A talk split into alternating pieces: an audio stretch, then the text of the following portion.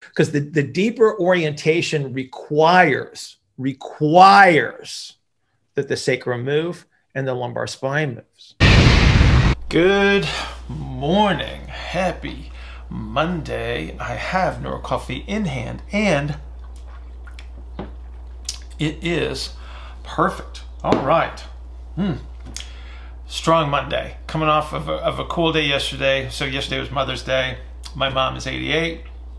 We had the entire family uh, together for the first time, I think, in, in over a year. So that was kind of cool and, and good for her. So I, I hope um, you you had the opportunity to appreciate your your mom. Um, little housekeeping. Uh, IFAST Q&A from last week is posted for those of you who are IFAST University members. If you're not a member, please go to ifastuniversity.com and get yourself signed up for that. Um, let's dig right into today's Q&A.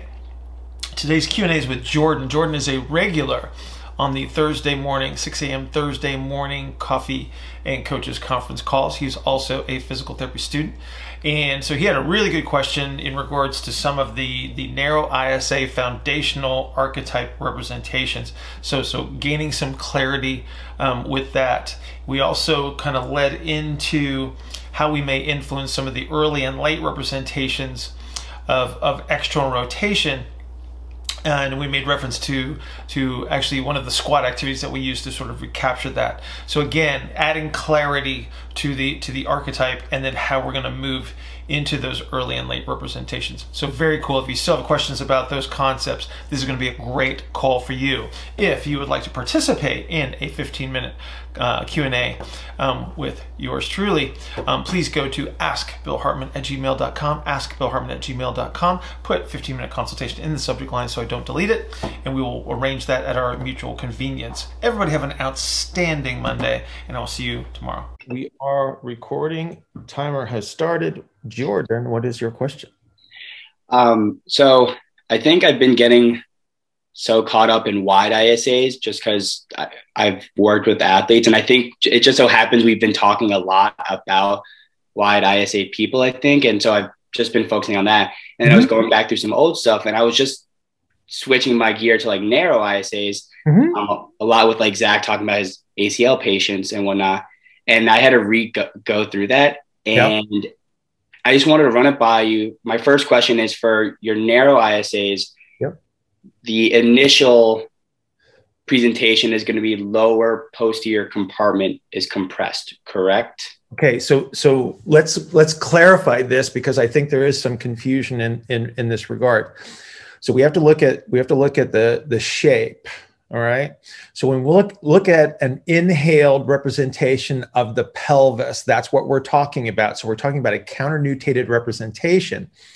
But let's not confuse this with someone that has a superficial compressive strategy in the posterior lower aspect of the pelvis because that's not the same thing.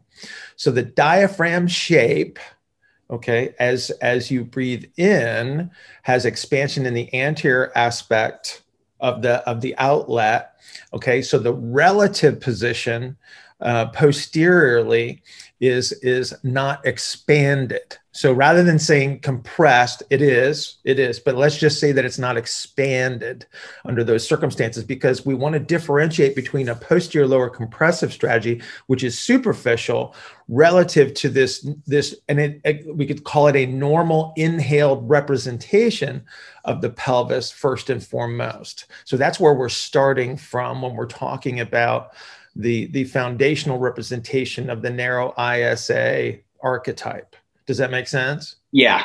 Okay. So so so as long as you're clear on that because essentially what it is it's the position just doesn't allow that area to expand as you breathe in. So we get an anterior expansion on that that um, that in, inhalation, or actually in the exhaled com- compensatory strategy that starts this whole process of the narrow ISA's behaviors from that point forward, is that anterior aspect is where that expansion persists. So even on the exhale, they still have the anterior expansion. Okay. That okay. And so then the domino effect of what will happen with their ADLs and their training is yep. will typically follow that superficial musculature pattern. Absolutely. Now, but understand that understand that the sequence of events is a little bit different because because with the with your wide ISAs, their first their first um, response to the compensatory strategy in regards to breathing is that they're going to get pushed backwards. So their their response is to push back forward. Whereas with your narrow ISAs, because they they trap air anteriorly, the expansion is forward, so they fall forward first. So their first their first superficial compensatory strategy is going to be to push back. So that's the differentiator between the two. And then of course, then you've got this sort of ping pong effect of, of anterior to posterior compressive strategies to maintain center of gravity. And then whatever resultant wherever they are in space under those circumstances, that determines what we end up measuring or observing during movement. Okay, that makes sense because you lose that internal rotation uh, initially, I guess. I don't know, relatively first, I guess. When, so so when as soon as they compress anteriorly, yes, you're going to start you're going to start to lose you're going to start to lose the the internal rotation because I still have posterior expansion under those circumstances. In fact, I'm kind of forcing it uh, under those circumstances where I'm pushing from the front. I have expansion posteriorly that maintains my ER representation, but I'm losing IRs under the circumstance. Okay, and then this will this is perfect leading way. So that then what will follow that is once they're pushed back, you talk they'll do some sort of ping pong to counter that. So that's when you'll start to see that dumping, that anterior orientation. Right. Right. So so so so think about the uh, the the initial counternutated representation. So I should have I should have that expansion um, at the base of the of the sacrum, which would bring the lumbar spine with it if we're just talking about the pelvis, or I would have that expansion where I where I would see dorsal rostral expansion under those circumstances. But then as the superficial strategies are, are applied and I start to see that change in orientation, that's where I'm going to start to see the anti orientation show up in, in a narrow because they they they get it too. They just again, it's just that the sequence is a little bit different. Okay. I think that was what was tripping me up. Now, I think what was really confusing me, I've, I guess it'll be different in terms of when you sequence certain exercises. But I saw some you did like with a banded around the knees, like your classic, like uh-huh. Ex- uh-huh. right yeah. through the excursion. But you've also done a squat or like a hook lying with the ball in between the knees. I get the hook lying one where you're opening the posterior lower. Yep. The band around the knees, though, through the squat, I'm a little bit confused. Can you clarify that? Uh-huh. So you have to think about where we are in space because they're not in the same place. So when I'm in hook lying and you and you look at at the the the amount of hip bending that you have, mm-hmm. totally different from the squat. Okay. So what we're what we're doing with the with the band in the in the deep squat. So as as I gain depth, and if I have the anterior orientation, all that musculature above the trochanter is going to be biased towards internal rotation. Okay, so if I'm trying to improve the descent, so I'm trying to increase the, the depth of my squat to capture that early representation, I have to eliminate the influence of that internal rotation. Otherwise i don't i won't i won't capture the depth that i want and i won't get the diaphragm position that i want so by by fixing the femurs so i'm i'm not pushing out against the the resistance i'm holding my position against the resistance what that does is it it's an it's an ER force, which means that as I as I descend and that anti-orientation becomes this this influence of IR, if I'm if I'm resisting, then I reduce the the IR influence. So it's that musculature, okay, is less likely to produce the internal rotation at that point, and then that allows me to eccentrically orient and descend. So I'm going to capture so the musculature that's pushing me forward, compressing the base of the of the uh, of the sacrum, will will release its concentric orientation, right? Because I've got the ER force. Okay, so it's going to allow the sacrum to tilt backwards in the depth of the squat, so it can actually capture the early representation of the deep squat. So, so basically, you're a you're not necessarily creating space; you're maintaining space for that internal rotation to kind of uh, if if I am compressing the base of the sacrum forward as I descend into the deepest part of a squat, there is no there is no way for me to to descend that diaphragm to allow that to occur. Okay because of the anti-orientation. It just can't happen. So I have to have, I have to, I have to reduce the concentric orientation of the of that IR IRing musculature. Okay? okay. So the, the band creates an ER demand to be maintained throughout. So it allows the sacrum to to counter nutate at the bottom of the deep squat. That makes you see, yeah. now I, I, get it now. It's sneaky. It's really sneaky because because traditionally what people have done is they say, "Oh, you need to you need to to push out and and push more iron." It's like, yeah, I get that, I get that. But what I'm going to end up doing though is I'm going to create I'm going to create a late propulsive strategy under those like if I actively ER at the hip right? I'm going to push outward to create that ER space out there, but that's going to push uh, the the, the uh, pelvis forward, and that becomes a late propulsive strategy. Well, I don't. I want. I got late at the top of the squat. I want. I want early at the bottom of the squat, right? So I so I I can't push out because again that's that's propelling me forward. I need to create the delay strategy at the bottom. So I have to have expansion at the base of the sacrum, right? I have to be able to yield under those circumstances. And if I can't do that, then then I again I don't descend into into the the squat in a early representation because that's my goal with the band. Yeah. You see the difference? Yeah. Yeah. Thank you. Exactly. Um, and then my next question in relation to this, when I think of like deep squat, th- my initial thought was like heels elevated, right? Mm-hmm. But I know you've talked about for those narrows, like you got to be careful because I guess that you mentioned like those the hiding the hundred dollar bill. Yep. Um, can can you go over that? Because I feel like with the band, if you combine that, wouldn't that help with the heels elevated or is it going to be counterintuitive? Okay so so let's be very very clear on what the goal is. So so is the goal to acquire best depth which would be the early representation of, of the pelvis in the deep squat. Is that correct? Yeah. Okay so let's let's start with the foot representation first. So we're very very clear on what we mean by a heels elevated representation. So what i want to have is i want to have the foot on the the the foot on the on the platform if you will. All right? So it's one platform because if i if i just have the heel elevated and i have oh. the toes extended i put myself in a late representation which means that i won't get the yielding action that i want in the bottom of the squat. So that's step step number one okay? Um clarify me for for the second half of the question now. So um i was thinking for like you were talking about using a band around the knees to help right. them get deeper. Yep. Um but then you've also talked about when you like combining those two exercises. However, I think you explained in the past that you get that like hiding the hundred dollar bill example. Right. Got, okay, so you got you got to be you got to be careful with this, okay?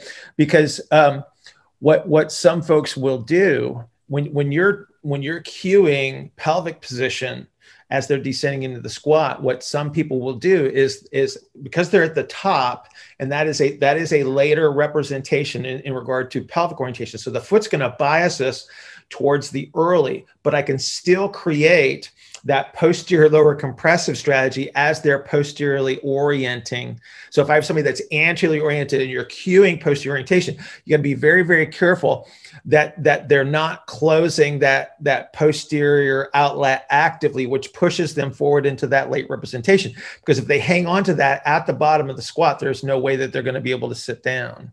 And so, again, that might require you to do like the hook lying activity first, like we talked about before, where I have to be able to cue them out of that posterior lower concentric orientation. And so, so the way that you'll know that you've got it you, that you've alleviated that is I'm going to recapture my early range hip flexion. I'm going to recapture my straight leg raise, and I'm going to pick up some internal rotation um, at, at that traditional 90 degrees of, of where, where we test our ER and IR at 90 degrees of traditional hip flexion. So if I pick up and, and you won't get necessarily get full internal rotation. So again, where we're looking for an early representation, which will not have full internal rotation, but you will have a measure of it. So for instance, if we were looking at let's just say that it was 40 degrees of traditional IR would be would consider the average. You might have 20, and then you know you've got enough to capture that early representation. You follow? Yeah. Okay. Cool.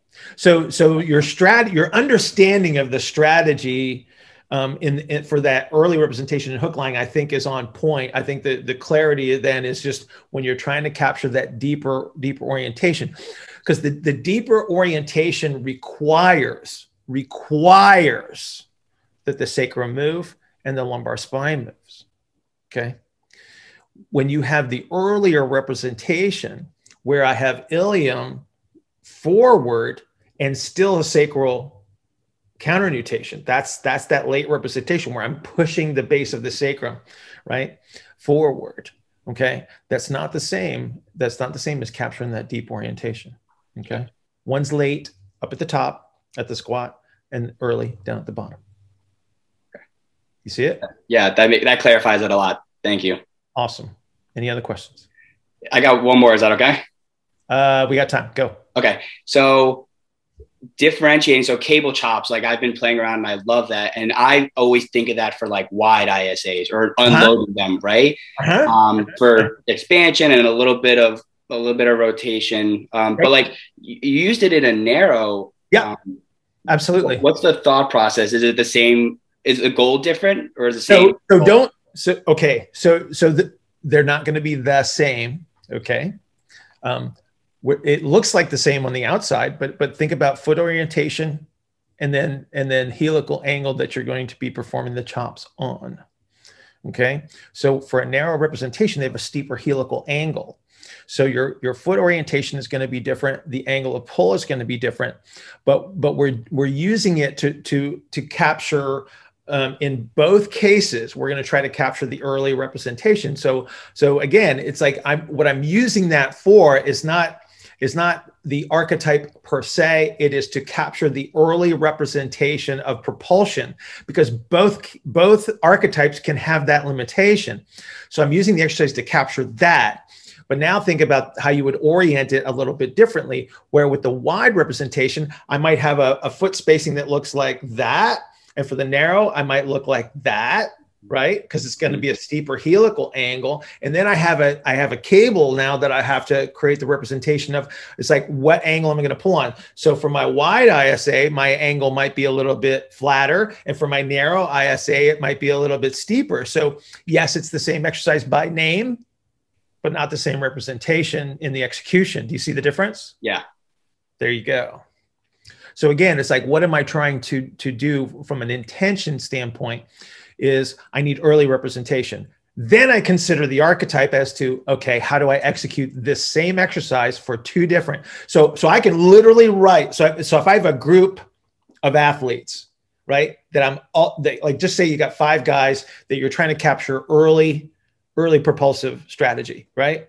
Okay. And three of them are wides, two of them are narrow. I write the same program, but the execution is different. It's like, it's like for for these two guys, I'm gonna I'm gonna use the steeper angle, shorter stagger. You see you see where we're going with this? Yeah. Because I got I got they they they have the ability to produce a tighter turn. Where my wide guys are doing this this really flat, you know, kind of thing. just don't have they don't have the rotation available to them. So I have to use the flatter angles that makes programming a little bit easier for sure. Well it does because because again it's like it's like the understanding of, of number one what is represented number two what is the intention and then then you can fall back on your archetypes and you say oh so so when i pick this exercise i just need to consider how this is executed. Because the minute i put i put a wide guy on too steep of an angle maybe you get a, a favorable response but maybe it's not as good as it could have been. Right. So we're talking about we're talking about refining how you're executing this stuff because we can be so much better um, you know it, it, as far as achieving the the desired outcome. Absolutely for sure. All right man. Thank you i really great, appreciate it. Great questions great questions because i because I, I don't think that that you're the only one that that has these questions right? Yeah. so so again i appreciate you uh, very much for for doing this. I appreciate you. Oh my gosh. All right man. You have a great weekend. Yes right? you too. Bye now number one, this is a turning problem, right? So we know that there's turns that are that are creating everything that you're seeing. So there's areas that you're going to see that are expanded, and you're going to see areas that are compressed, literally based on the on the shape of, of the thorax. The rule will still apply is that is that you're going to see this expressed in the extremity measures. Good morning. Happy Tuesday. I have Neuro Coffee in hand and it is perfect. All right. Okay. Uh, quick housekeeping. So I, I, just announced not too long ago the July intensive dates. I believe it's July 22nd through the 25th. Um, I, I, will be opening up applications soon. I got to get the, the current crop of, of, folks that are coming to the June intensive. We got to get through another phase of prep, and then I'll be able to announce the uh, the applications for that. So be looking for that. Um, they're in a really cool phase right now. They're going through where they're where they're posting representations of their of their current model, so they can identify their processes. Um, if you're interested, there's a YouTube video where I talk about this on my YouTube channel. So please go there and subscribe to that. Okay, uh, today's Q and A is with Adam. Adam is an intensive alum, uh, strength coach out west, and. Uh, he's dealing with a, an athlete that's got a, a, little bit of a special problem in regards to some scoliosis. Um, the thing we want to walk away when we're talking dealing with scoliosis is the fact that because movement is always based on shape change, the rules really don't change. What we have is a change in a little bit of the constraint, um, but but we can still use extremity measures as, as our KPIs. We can still use that to to drive our thought processes. So so again, we're presented with a little bit different. Um, concept in regards to the initial conditions, but but the rules don't change. And so we talk through that with, with Adam. This is a really really good Q and A, especially if you're if you're dealing with some athletes that that do um, have to manage their scoliosis. Um, if you would like to participate in a 15 minute consultation, please go to askbillhartman at gmail.com, askbillhartman at gmail.com, and we will arrange a consultation at our mutual convenience. Just don't forget to put 15 minute consult in the subject line so I do not delete it. Have an outstanding Tuesday, and I'll see you tomorrow. All right, we are recording and timer has started. Adam, intensive alum. Yes, sir. How are you doing? I'm great. Fire away. Um, so I don't know if you remember the email I sent to you. There was something about scoliosis, right? Yeah, it's I mean, I've never like being in the athletic space dealt with it to this severity. I don't I mean, she's obviously able to play and all of that without too many issues. So it's obviously not super severe, um, but it's very like apparent just even to the naked eye, untrained. Yeah. I mean, I have a bunch of pictures and videos. I don't know if that, if that's well, talk, talk, me through it first and then, and let's see what we need here. So, okay. Um, so, I mean, to this point, like, I feel like we've managed it like fairly well. There was only one period. She's a, she was a freshman last year Mm-hmm. There's probably like a three week period where she had to be out before the season started just because I was probably negligible on the front end when she first came in and I had her do all the activities in the weight room that everyone else was doing. Right. It was it was lighter, but um, you know, she was trap barring, she was benching, all that stuff. And then and very and also just that with the the spike in, you know, uh, practice time and all of that stuff. Um, she ran into like like just really like debilitating pinching in kind of her thoracic spine like under her scap basically to where it was even uncomfortable to breathe. And both her scaps wing like immensely. Like it's it's pretty wild. But um i've we've been i told her that she needs to come see me every single day. So we've been working six days a week. And we have like five um, breathing drills that we've done just continuously. Okay. And there's pretty decent before and after effects. Okay, um, that's good. So, yeah. So, so, you're affecting a change. And I think one of the key elements here, uh, not to cut you off, but, but one of the key elements that you stated at the very beginning was that you've been managing it. And I think that's important to understand that that that's what this is going to be. Absolutely. Right. So, so you're going to be you you just need to figure out the best way to manage it, right? Yeah. Um, so so let's let's let's really define this. Let's narrow this down. Okay. okay. What what is the biggest concern or biggest problem that you have with with this athlete right now? my own understanding of the issue. Um, okay, so where's where's the impasse? Because you're obviously being successful to to some measurable degree because you're yeah. seeing the difference in the before and the after. Okay, so so what led you to do the things that you're doing now? The most foundational concepts that obviously were covered at the intensive, yeah. but like the things that I struggle with are specifics like right to left, like should we be doing one side more than the other, kind of all of that stuff.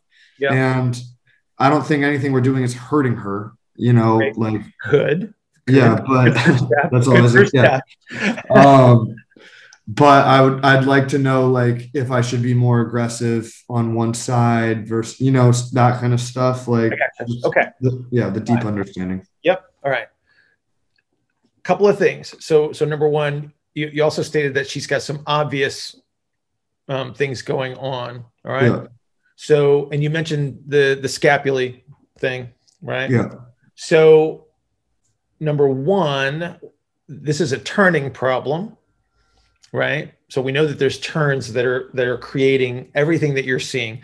So there's areas that you're going to see that are expanded, and you're going to see areas that are compressed, literally based on the on the shape of, of the thorax. The rule will still apply is that is that you're going to see this expressed in the extremity measures. Okay. So you can still follow that because the extremity measures are based on shape. Okay.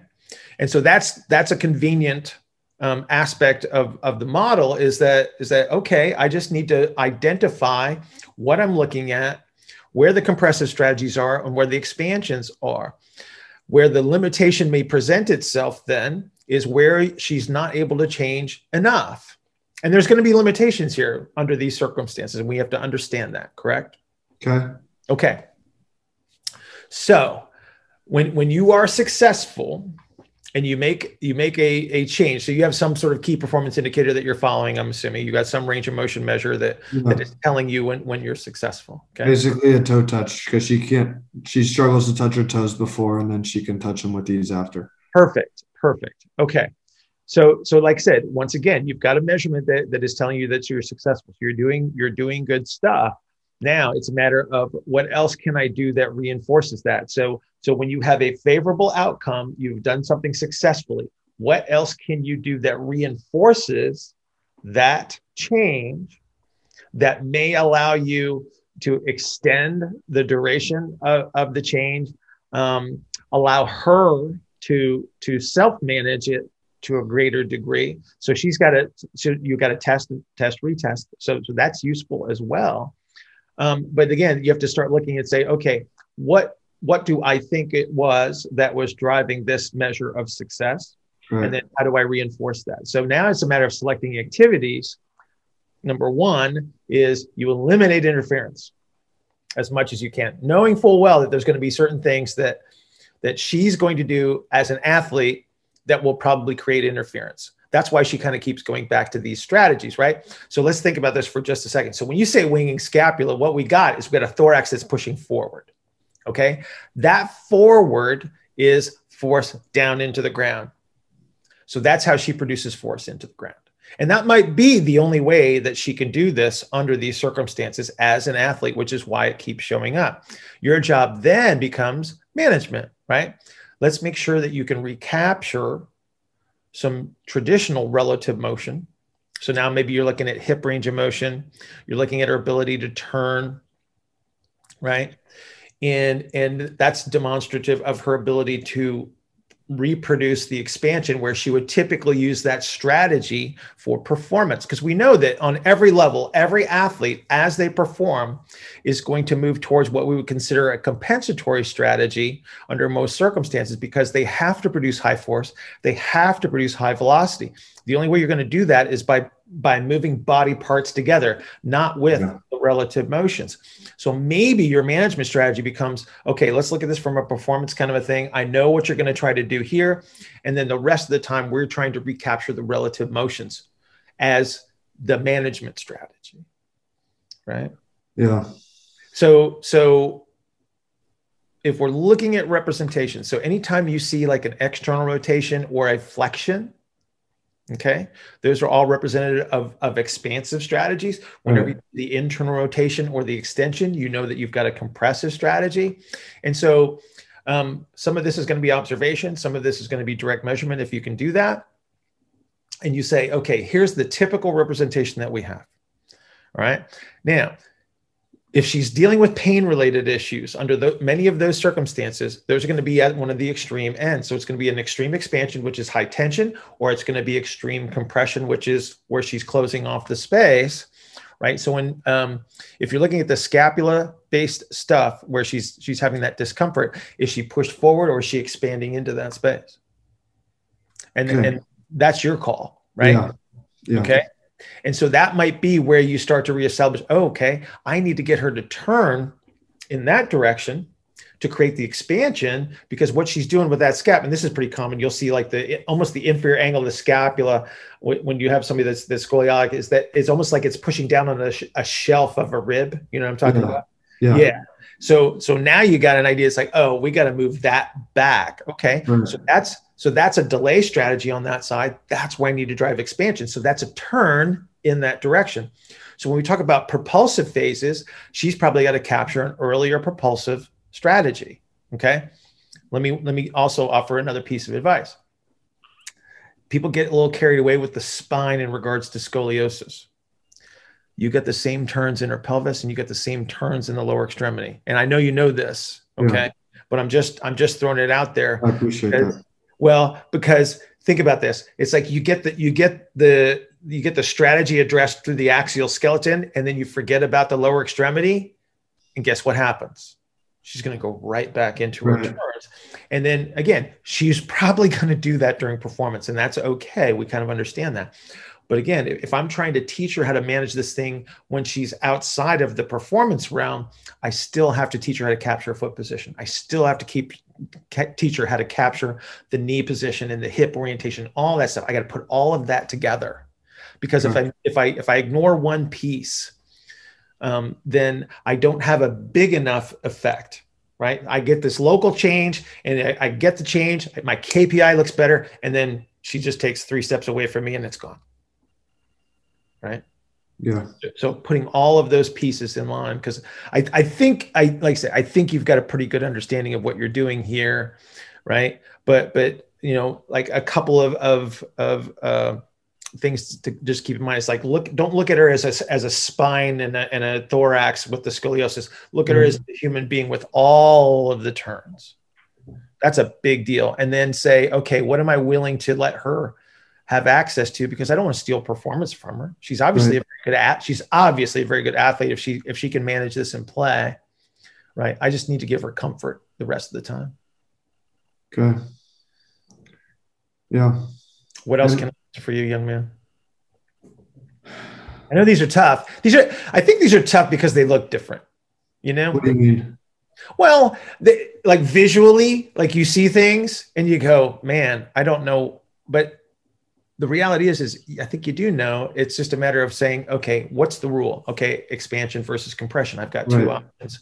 Where is she biased? Where can I make a change? Where can I where can I intervene? And then just try to be as consistent as you can. And then eliminate interference, right? And then enhance what you can enhance. Okay, so eliminate interference. Um, real quick, I, I know you got to go probably. Yep. Um, like another thing I struggle with is if she's doing, let's say, very low threshold activities that still might cause discomfort. Let's say a bilateral squat, she still feels something in her knee. Like, is that something? I know this is so context specific, but in talking about the general rule of thumb and interference and all that stuff, like, hey, breathe through that. Like, we need to work through this discomfort versus like, okay, I'm just going to stay away from it.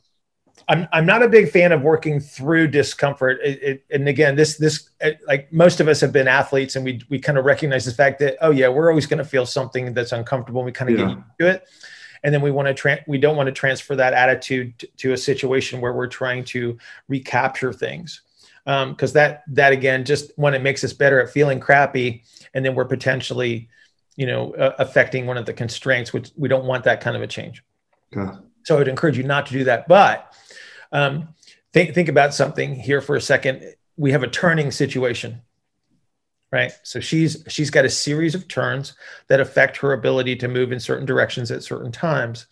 So if you can identify her her typical orientation then maybe it's something like okay if i would put her in a symmetrical position she can't turn enough to offset some of the her her genetically represented turns right so maybe her her bilateral squat becomes a staggered stance right because it induces a little bit more turning capability for her and now i don't have that problem anymore mm like I said, and then knowing full well that performance is probably going to push her in a certain direction where she has been successful. And then you're just managing. So again, I, I, I think, like I said, I, I, in fact, I know you, I know you kind of got this one. It's just a matter of, of trusting your judgments and then recognizing the fact that, okay, she's not, I can't treat her like I do somebody that doesn't have this strong representation. Yeah right? And so maybe she never gets into the symmetrical position. Maybe she doesn't ever get to do a barbell RDL like everybody else does. Right. You know what I mean? Because that's just not her one, it's not it's not in her wheelhouse. It's not her superpower. It doesn't help her, right? And it only pushes her towards the the direction that all of her performance is probably going to push her towards. Mm-hmm. And then your job is not is not to try to in, in necessarily enhance a superpower it is to help her manage her superpowers that's helpful yeah because like obviously as the ego strength coach i want her to be able to do what everyone else is doing and get after it and stuff like that but that's understood. just not understood she's just it, it, she's just you know she she's not that different right? She's just different enough. Yeah. You know i don't i don't want you to uh, stick with your rules stick with your com- compression and expansion rules right? Use your use your key kpis to, to guide you right? Teach her how to how to sorry teach her how to understand this. Come on there we go. Teach her how to un- understand this. Yeah. Right? You know and that way she doesn't one you don't want her to feel unusual right? Because everybody else is doing this activity, she's going to have to modify it to this degree. Yeah. You know, and technically speaking, you could do that with any any group of athletes that you work with, right? Yeah. All right. Did did, did we help? Yeah, it's it's good uh, clarity for for thought. Yeah. Like I said, I I think I I think you're on it. Yeah. I, I trust trust your judgment because I think you're already on you're you're already on track. It's just a couple of things that, like I said, just pay attention to a couple of things that that either might be interference or um, that you just need to understand it as management. Okay. Okay. Happy birthday uh, coming up. Oh well, thank you. It's it's it's that. Well, you're like way early, like um like a month. But I it's this month. It's this. It's your birthday month. Uh, it's it's May. It's actually in May. It's at the end of May. Today's May first. Today's May 1st. Are you serious? Yeah. Oh, by golly, it is. Okay. So the celebration begins today. All right. I'll take the month then. There you go. All right, brother. Good All to right, see thanks you. so much, Bill. Yeah, great to see you. Have a great day. I'll see you later. Every compressive strategy either reorients or changes shape or has some other influence that produces an outcome. Good morning. Happy Wednesday. I have Neuro Coffee in hand and it is perfect. All right. We got to cut to the chase here. It is Wednesday. Um, got some stuff to, to discuss first. Uh, the intensive 12 folks are, are still working hard on their on their prep work, but I wanted to give you a heads up that probably within the next week or so we'll, we'll throw up the applications for the intensive 13 because those dates have been selected. Um, and I also got word that I got a special guest coming. Um, so I'm pretty excited about that. Somebody I haven't seen in a really, really long time that um, will be an outstanding participant um, in the intensive. Um, it's Wednesday. Tomorrow's Thursday, 6 a.m. Coffee and Coaches Conference call. Um, please please join us the groups have been fabulous the questions have been outstanding i'm loving these calls um, so and you get to see little segments of it but but literally we're doing like two hours at a time um, of of uh, q&a so it's been terrific um, that reminds me today's q&a uh, this comes from i hope i'm saying this correctly las rashid Um, and his question is I'm a bit confused still on what is meant when you talk about compressive strategies. How does it manifest, present itself symptom wise, other than loss of joint range of motion, such as internal rotation or external rotation? Um, if someone's a narrow ISA has posterior lower compressive strategy, does that mean that they would feel tension in those muscles below the trochanter, or does it just manifest itself as a restriction in movement and not cause the tissues themselves to feel tense or painful? So we have talked about each one of these elements before. So here's here's what I did. I went back into the YouTube channel. Don't forget to subscribe to the YouTube channel, please. Um, and I pulled off some stuff here. So we talked, got some theoretical stuff in regards to the compression expansion, so you understand why those two strategies are are basically the only way that we can move through space. Um, secondly, um, I pulled uh, a, a, video in regards to describing what muscle tightness is, um, which is which is useful and important. And then I threw up some narrow end game strategies since you did bring up the the narrows with the posterior lower compression. So a nice little review there um, for you and for all of you. I hope you find it useful. Um, if you have a question, please go to askbillhartman at gmail.com. If you would like a 15 minute consultation, go to askbillhartman at gmail.com and put 15 minute consultation in the subject line so I do not delete it. Everybody have an outstanding Wednesday. I will see you tomorrow morning, Thursday, 6 a.m. Coffee and Coaches Conference Call. Have a great day everything inside of you is going to be based on compression expansion. So the peristalsis that moves the the lunch through your gut is is is compression expansion.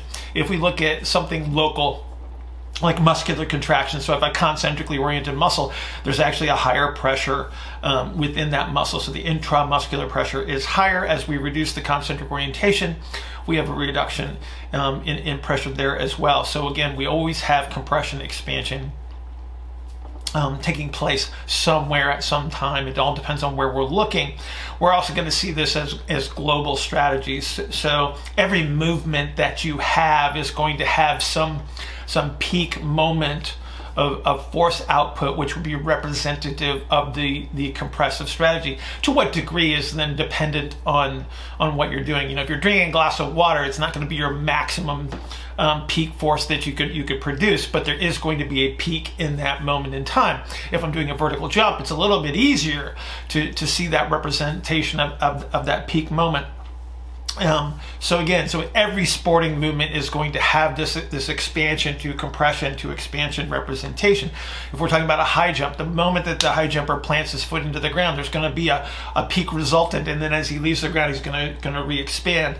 Um, sprinter, same thing, hitting the ground, compression to expansion. If I'm throwing a baseball, there's a moment in time where everything squeezes tight, time stops, and I produce this maximum output of force. It's just very very brief, and so we don't don't see these things because our, our, eyes just just can't stop time to to recognize that. But we can see these things. We can measure these things in like force plates and, and we can watch it on video and such. So ryan everything becomes this this compression to expansion to compression. If we look at, at the, the universal principles if you will we can get really off the deep end here. And we can say that okay space-time has a very specific shape that looks like that, and that's called a light cone because light behaves the same way, time behaves the same way, space, the influence of gravity, etc., all play into this sort of expansion, compression, expansion. Um, if you were if you were theoretically near a black hole, you would probably recognize this shape as well. Um, so again, this is all theoretical physics stuff, which is way above my pay grade. But anyway, it makes this a nice representation when we talk about our external rotation and and and internal rotation representations of, of, how we move. So what I'm going to do is I'm going to expand that that point where I have the the meeting of the two cones a little bit, so I can show you where this internal rotation moment is. And now we can start to influence this. So now we're going to go to Andrew's question. So Andrew says. For someone who's looking to optimize performance or, or hypertrophy, you say that there's often a trade off that occurs between muscle hypertrophy and general movement capabilities, given the compression that is created with muscle hypertrophy. Um, however, I know you use bilateral squats, and I'm sure other symmetrical exercises in your programs is the advantage of bilateral movements, simply that they're easier to standardize and teach, allowing for quicker learning and more accurate tracking, or am I missing something? Okay. So when we're using bilateral symmetrical activities, which which are higher load, higher force capabilities, our goal is to increase that moment in time where we can produce force. And so, so as we add weight to the bar, as we're using these these bigger movements, our goal is to teach ourselves to to achieve that that element of maximum force output, maximum compression. And as long as we're increasing our force and it doesn't interfere with anything else, then then we've got a very very useful strategy for training here. Now, the, the, the byproduct of this, though, is I'm increasing compression, which slows down time. So it increases the duration that I am in this internally rotated force producing position. And so if, if by adding my ability to produce force requires that I increase the amount of time that I utilize that, so now I've extended this period where I'm, where I'm producing force and I actually slow down, where I actually reduce my velocity, where I needed velocity, I've now created interference. And, and so that's when force production can become detrimental. It, it, it, it, just simply interferes with our ability to, to represent that one moment in time where I have this maximum peak force output that has to occur very briefly. So, you know, if, if I was a golfer and I extended the duration of the of the amount of force that I was I was trying to put out. I actually slowed down the, the club head because what I want is I want that peak to be recognized at a, at a very very brief moment in time um, that allows the highest possible force production. Um, if I have to reduce the field of external rotation that I have available to me, which is representative of, of the amount of motion that I need to demonstrate ranges of motion or velocity, if I have to compress that to increase my force production, I have now again created an interference. So, so bilateral symmetrical exercises are, are well designed to increase my ability to produce a compressive strategy, which allows me to increase my, my peak forces at the right time. Um, hypertrophy is a byproduct of that. Hypertrophy by itself, um, again, to develop any significant amount of hypertrophy, there's going to be some compressive strategies associated, but it doesn't necessarily mean that it's interference. Um, so again, the way that we figure this stuff out, um, uh, Andrew, is that we train people. And so we actually have to do things and we determine what is the best course of action. And so we have to have some form of key performance indicator that is going to allow us to determine whether we're on the right path or not. So if I'm trying to improve someone's acceleration, so let's say that I'm measuring their their their their acceleration through a, a, a 10 meter um, sprint from from a, a standing start. I take them into the gym, I train them, I bring them back, and I retest retest that, that 10 meter sprint. And if that continues to improve, then my strategy in the weight room is good. And so if I'm using bilateral symmetrical activities to do that, great. But at some point in time, and maybe it happens and maybe it doesn't, at some point in time, it can become interference. The only way that you can tell whether this is going to happen is as you train them. And again, this is why we monitor key performance indicators for Friday. Um, so this comes from Jason, and Jason says, uh, it's common sentiment that we hear in the industry a certain muscle is tight because it's weak, particularly in reference to hamstrings, hip flexors, and shoulder external rotators. Uh, how does this concept fit within the orientations and strategies of your model?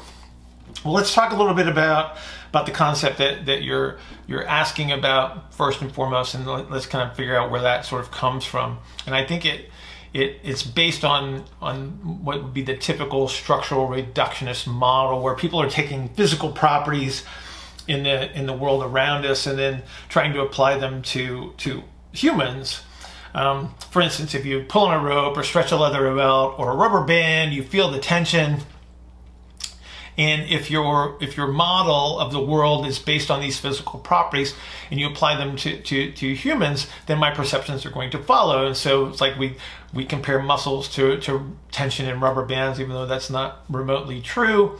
Um, that might be where, where this kind of thing is, comes from. Knots in muscles is another one that, that sort of stands out in my mind. Muscles don't actually have knots in them. They might have contracted areas that become sensitive.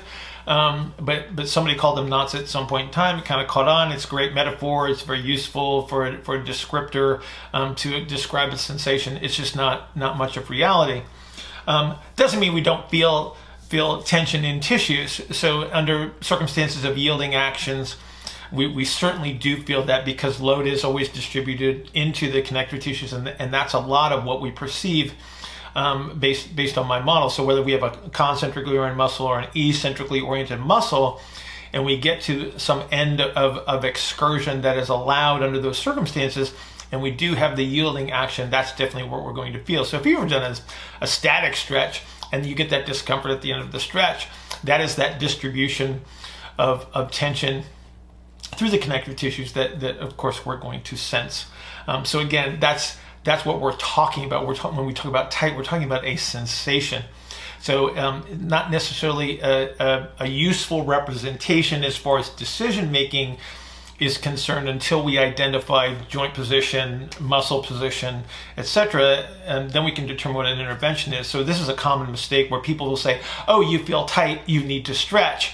When the reality is it's like that tissue is already under tension under some circumstances especially if i've got an eccentrically oriented muscle and a yielding action. It's like all you're trying to do is like just pull on something even harder than it's already getting pulled on and it's already in, in an uh, eccentrically oriented position. It just becomes an exercise in futility when the reality is is what we need to do under those circumstances is just restore the, the full excursion of movement under those circumstances, and then we feel nothing because we, under situations where we have full concentric to eccentric orientation of, of muscles, which would be representative of, a full breathing excursion or full joint motion, however you want to perceive this, we feel nothing. The reason that, that there's such difficulty here is because when we're at this end game narrow situation, we have a tremendous amount of concentric orientation that, that um, limits the hip mobility to such a degree that it's almost like we really don't have have anything available to work with in regards to positioning. And so everything looks like it becomes a, a compensatory strategy. And so let me show you what we're, what we're talking about. We'll grab the pelvis here.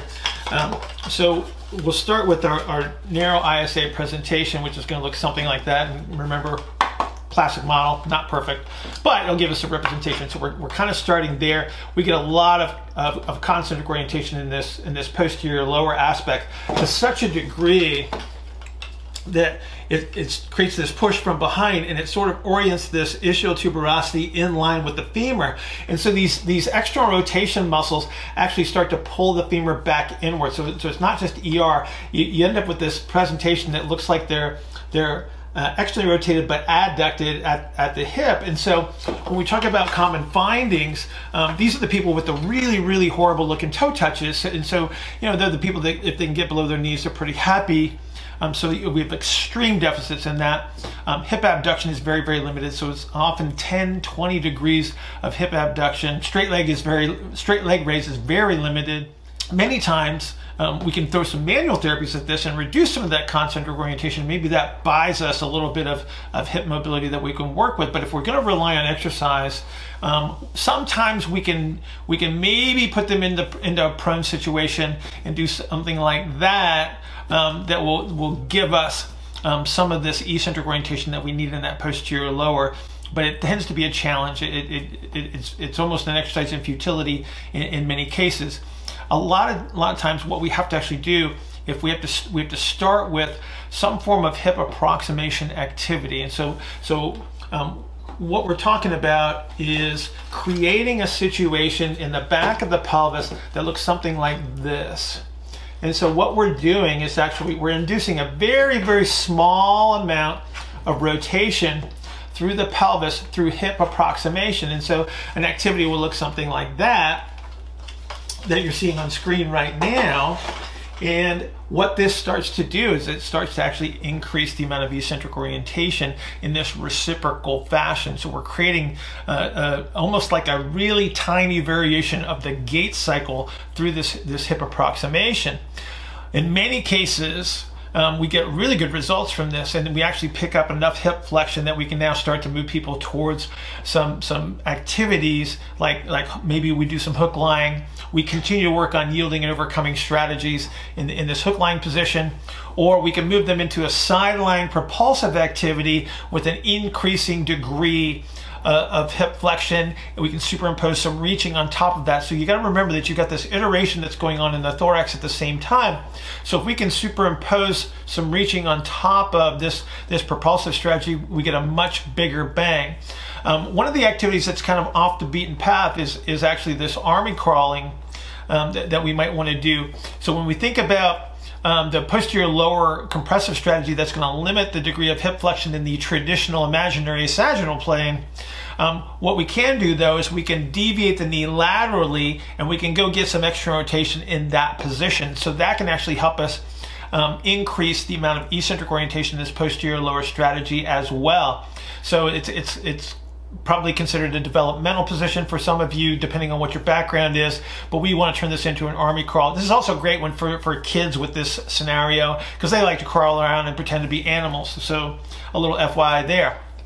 If we move to a standing position, um, what we probably want to do, because we don't have a lot of hip excursion to start with, um, we're going to start with a with a, a, very narrow stance chopping activity with a little bit of weight shift. And again, that's going to help us start to capture this this little bit of rotation. And again, we're going to sort of move them through a gait cycle. We're going to go from from one chop um, to the other in, in a, a reciprocal fashion to to recapture this eccentric orientation. Once we start to gain some hip abduction, we gain a little bit of hip rotation back. Now we can move to a, a, a bit of a, a, staggered stance chopping activity, and then we can move into like a high-low cable press. Um, one of the things that I like to do at, at this point is I'll just call it sneaky arm training. So we'll actually have them do biceps and triceps activities, if you will.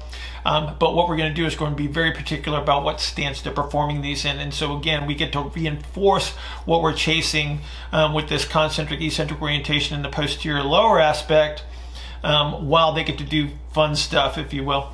Um, as you start to gain hip motion, obviously now we can move into split stance activities. And ultimately what we want to be able to do is move into a, a deeper side split stance. And this would be indicative of the fact that we've got plenty of eccentric orientation at this point. And then eventually what you may want to be able to do then is move to some form of toe touching, um, some kind of progression in that manner. And then ultimately that might be what you use as a maintenance strategy.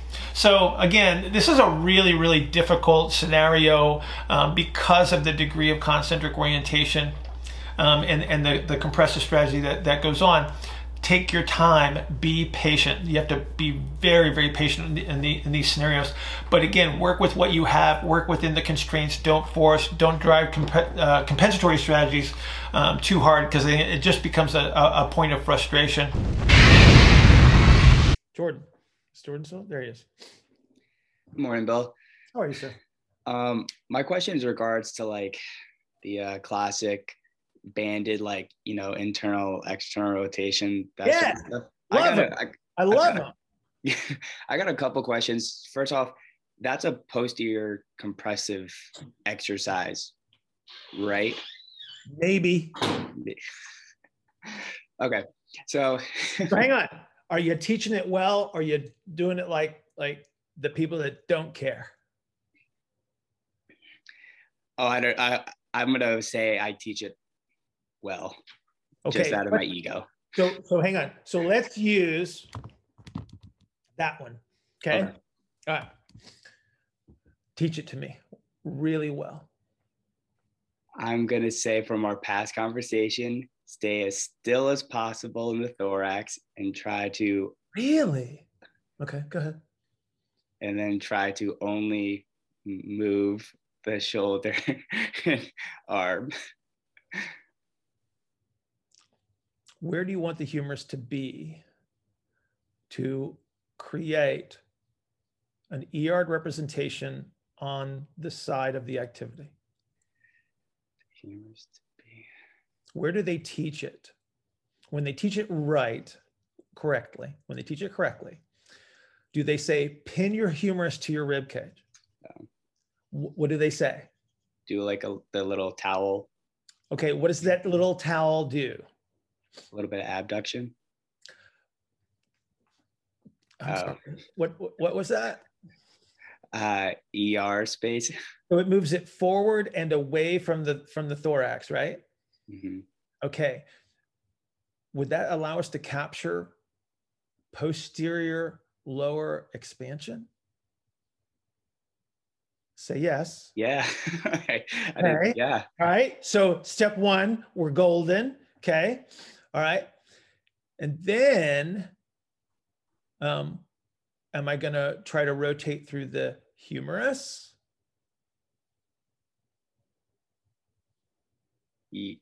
Yes. Okay. Good. Good.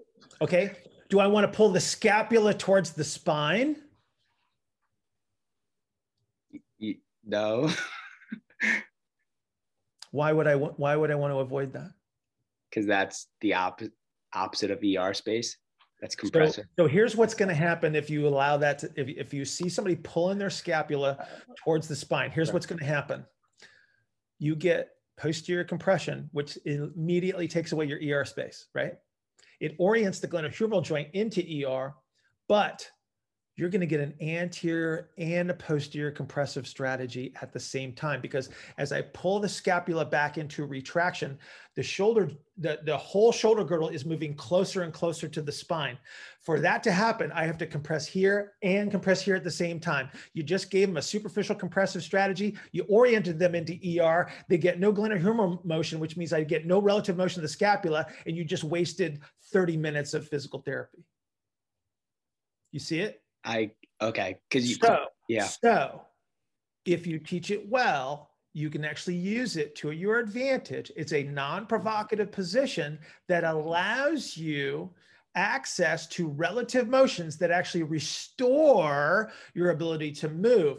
It isn't about rotator cuff strengthening as much as it is allowing the body to recapture its relative motions because frankly a red red TheraTubing is not going to really influence a tremendous amount of force production but it is going to teach me to recapture relative motions do you see how if you do it right it's very useful but again, if you don't attend to the details, if you don't attend to the positions, it's not very helpful because I don't give a rat's patootie what the EMG activity says. What I care about is the positions. What I care about is, is the, the intention and then the result. So if I do this correctly with someone, I should see my key performance indicators improve. So I should see improvement in my ER capabilities under those circumstances. Do you see why? Do you see why, if you don't attend to the details, if I allow that scapula to compress the DR, yeah, I'm I'm pushing it out there, right? It's going to point in that direction, but it has to point in that direction because I took away all the relative motion that I was trying to recapture in the first place. Okay. That makes a ton of sense. Wow. Do you see the difference? Yeah. And it you always matters. It Yeah. matters, right? Mhm. The scapula has to move, but it has to move in the right way. I have to have the right starting conditions. Otherwise, I've immediately eliminated my ability to turn. Right? I have to have I have to have the posterior lower expansive capabilities. Otherwise, I can't I can't create the relative motion in the in the scapula relative to the humerus relative to the thorax. Right? right. You always see it like going through like the as an aide and stuff. You always see everyone's telling them to pinch back and whatnot. And now I'm like, oh wow, okay. Your scapula could be friends, but they shouldn't meet. okay? Seriously. I mean, unless that's what you want. Like, if you're trying to create an anterior and posterior compressive strategy for force production, by all means, pull your shoulder blades back. That's cool, right? If you're doing it, if you're doing a, if you're a power lifter and you're doing a heavy low bar back squat, pinch those suckers together so you get AP compression so you can lift more weight. Okay. If I'm trying to restore motion, right? So, so here you go. Let me offer you this. Um, if you teach that rubber band exercise that we were just talking about incorrectly, and your goal is to restore shoulder girdle range of motion, so the insurance company will pay you to, and you're trying to show progress, you just created a strategy, a superficial strategy that interferes with with range of motion, and you wonder why you can't recapture your ERs and IRs. Well, it's because you're teaching it wrong. We become our own interference. Yeah. Right? By not paying attention to the details as to where this motion should occur, how it occurs. That's kind of important. So now we got to fall back on our representative model. So if you're if you're a lever and pulley person, maybe you can sneak away with it if you if you execute it well by accident. Right. Right. But if you understand where the shape needs to be, now you have an advantage. That makes sense. Cause like half the time, sometimes it works, sometimes you don't. It's always like, I never understood why, but now I do. Does matter. It does matter. So now you understand it's like, what color TheraBand do you need to use there, Jordan? it's like the one that allows the relative motions to occur if that's the goal. Right? Yeah. Yeah. But if we, if we just ballpark it into strengthening and we say, oh, look, you can do your side lying external rotations with 15 pounds today and you, you only used 12 yesterday, right? And they say, well, then that's better. Uh, wrong KPI if relative motion is the goal. And under most circumstances, that's why people have discomfort is because they don't have enough relative motion. Uh, thank you. That was um, really helpful. I've, I have a follow up to that. That's okay. Uh, I know we got a few people. I'll wait around. Put me to the back. I'm good. Okay. All right. Thank you for falling on your sword. I appreciate that. Uh, Can we just take that exercise up to 90 and Yeah. see how that changes? What's the what's the The, difference? the, because you've you've now moved into more of an IR space at 90, but you're externally rotating. Like how is Okay, but wait a minute. are you closing? Hang on, hang on, boss. Hang on, boss. You're okay. So so you you have moved the uh, shoulder now, but you- away from midline. I got yeah. okay, hang on. You've Yeah. got upward. You've you've got you've got some upward rotation. So so you're not mm-hmm. getting. So you're not getting full dorsal rostral expansion, but you are getting part of it. Okay. So remember that if, if you looked at the structure, um, if you look at the structure there, you've got oblique angled muscle fiber, you've got horizontal angled muscle fiber. And so you're going to affect them differently because they pull in different directions, right? And so, so you're actually going to create the, the oblique orientation of the scapula under those circumstances. So the ER down by your side and the ER up here are affecting this the scap orientation in two different ways. Do you see the difference? Yeah. It's like the amount of time that we go through, like beginning of baseball season, with all the guys reteaching these is astronomical. Yeah, yeah, yeah. Um, I, I, I, I, would use them rarely. I, I would say never. I just don't spend a lot of time with it because when you when you once you start to recapture the the relative motions proximally and then you start to get the normal scapular motions, then you tend to not have to worry about this too much, right? So again, if I compress here or I create a position that creates compression superficially, you just created the restriction in ranges of motion. So when you have to reteach those kids when they come back, it's probably because they've been doing a lot of pulling and pushing and stuff like that on their own, right? So they're doing a lot of this and a lot of that, right? Yeah. So you're it's just just like trying to take that stuff out of a, a baseball player's free-throwing routine is basically impossible from a from a team standpoint. So it's like, okay, as long as we're going to do it, let's do it as effectively as possible. Exactly right. Exactly right. I tell you what, Matt. First thing I would do is I would I would have the the most minimal of of tension hmm because because they're used to high tension, thinking more more tension is good, high pressure is good. When the reality is is what you're trying to do is you're trying to recapture relative motions, which they got to be able to breathe, they got to be able to move through it, and they need the relative motions available to them. So so I would just I would. You ever see the yellow TheraBand or TheraTubing that's like spaghetti? You know, it's like, hey, start there. Seriously, just start there. Just teach them the positions again. This is a straight plane representation problem. Good morning. Happy Friday. I have Neuro Coffee in hand and it is perfect. All right, man, that's really good. All right. Time is short. We got to dig right into today's Q&A which comes off of yesterday's Coffee and Coaches conference call which was another stellar outing. Um, we had a great time. We went about 2 hours. The cool thing about yesterday's call is that we broke down a bunch of exercises. I think we spent 30 minutes looking at different types of influences of, of arm bars. Um, I really like exercises and activities that you can use in multiple situations and just tweaking cues and and, and subtle changes in the influence can produce different outcomes. So we can use it across many different presentations when we're working with clients or, or patients the uh, cross connect activities is another one that, it, that I use quite a bit. So there's a lot of interest in that.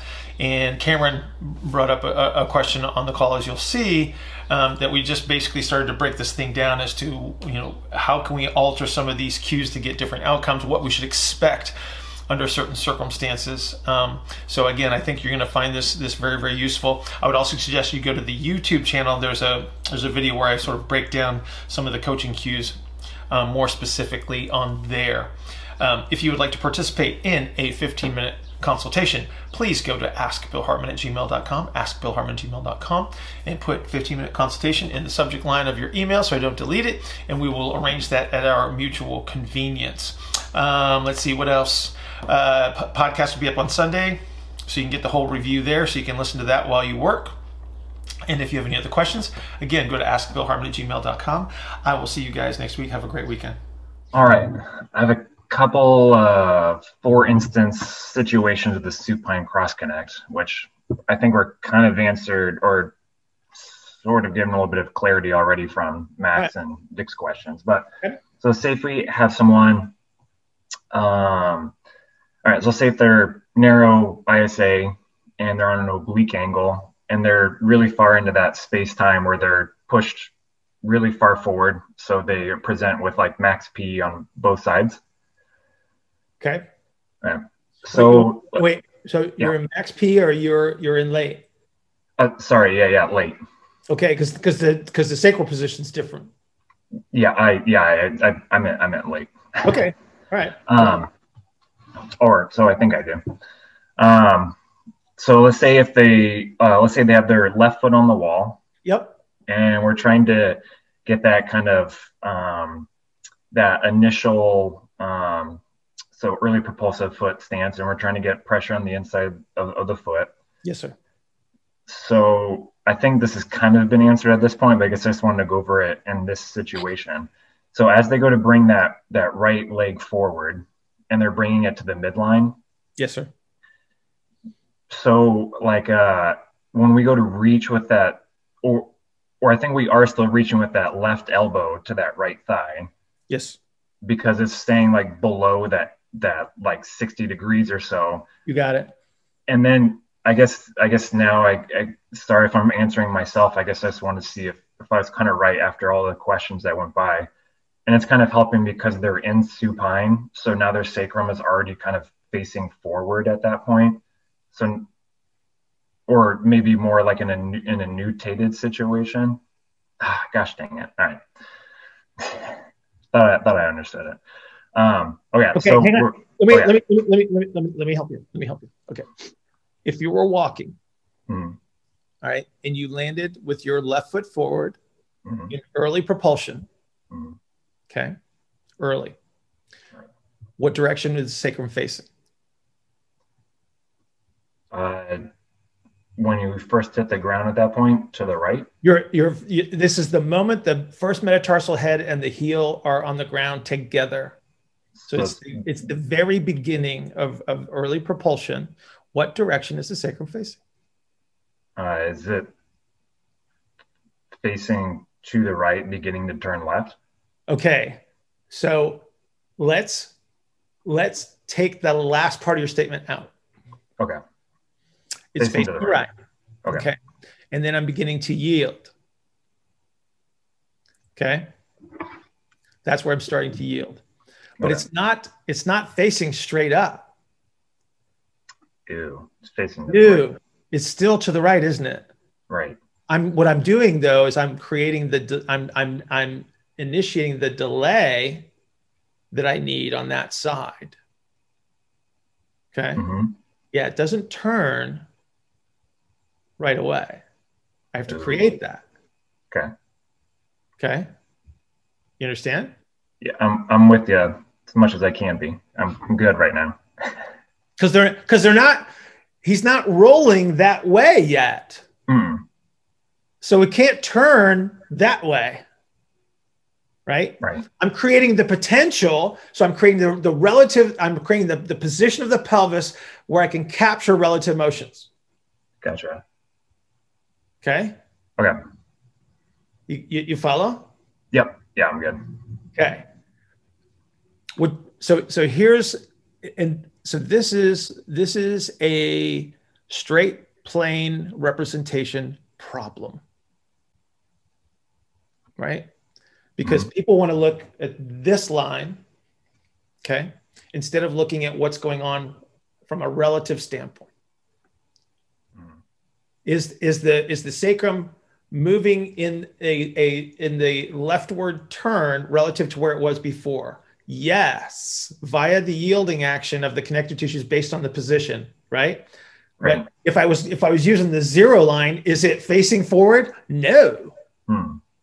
it can't, right?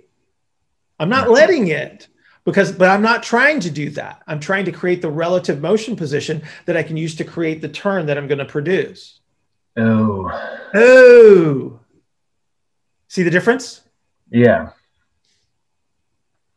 Yeah, so you're like setting the stage to start. I have to create the condition. So you heard me say, yeah, I was talking to Max. It's like, what are the initial conditions? Okay, what position did we start from? Right? Gotcha. Okay. So I have somebody that's laying on the table. If I'm doing this on supine, I'm doing this in supine. I have somebody that's laying there that's already getting shoved from behind on the left. hmm Okay. I have to create the conditions that allow all this internal stuff to start moving in that direction. Gotcha. Right. So when we're pressing, so like in terms of the foot that's on the wall, like are we, like are, is there like, so it's not a very hard push into the wall in that case then, is it? It's early. Yeah, It's just early. So how Okay. hard is that relative to max P? not very hard. It's not no, but you need the foot contacts. Otherwise, so roll to the pinky toe side of your foot in the same circumstance. Hmm. What's going to happen? The sacrum's going to face straight up, isn't it? Mm. But it's not going to be relative motion, is it? No, it's just going to be the whole orientation. Yeah, yeah. So I create a relative motion at the ankle. Right. Like we're just talking about the elbow and, and the Yeah, shoulder exactly. It's right. exact. You're exactly right. I'm Yeah. creating relative motion at the ankle. So if I need to, if I need to to teach somebody how to get an inversion ankle sprain, solid, right? That's a great way to do it. Uh, so say if we were to switch it to the other side, like like if we were to now switch feet in that case. Yes, go. Keep going. You got it. So now I'm going to, so now I'm going to put more force into the wall on that right foot Yeah, to yeah. start to, well, I guess to start to set up my max, to set up my early P on the other side. Yeah. Okay. So so now here's the really cool part hmm is when I when I push on the wall with my right foot, hmm okay, and I drive the right elbow, hmm I'm I'm I'm gonna actually be able to capture more of the turn, aren't I? Yes. Yeah. So so what sequence do I want to teach a supine cross connect under most circumstances? Well, now I'm. I would have said if you'd asked me before today, I would have said start with the left, but it seems then put the left foot on the wall, just to set the foot up, and then to use the right to push myself a little further into it. I suppose. Correct. Correct. Okay. Yes. And then the the arm. Let's say if, if it's still. I guess if we go back to the left foot on the wall, Yep.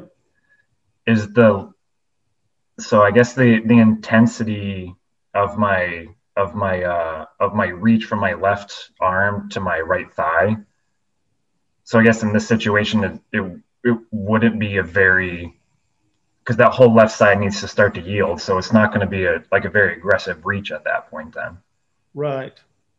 You and want then you want a oh, trick? You want a trick? yes yes of course i do When you've got the left foot on the wall, hmm cue them to drive the right knee harder.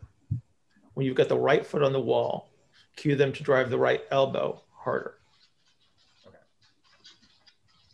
I can remember that. Awesome.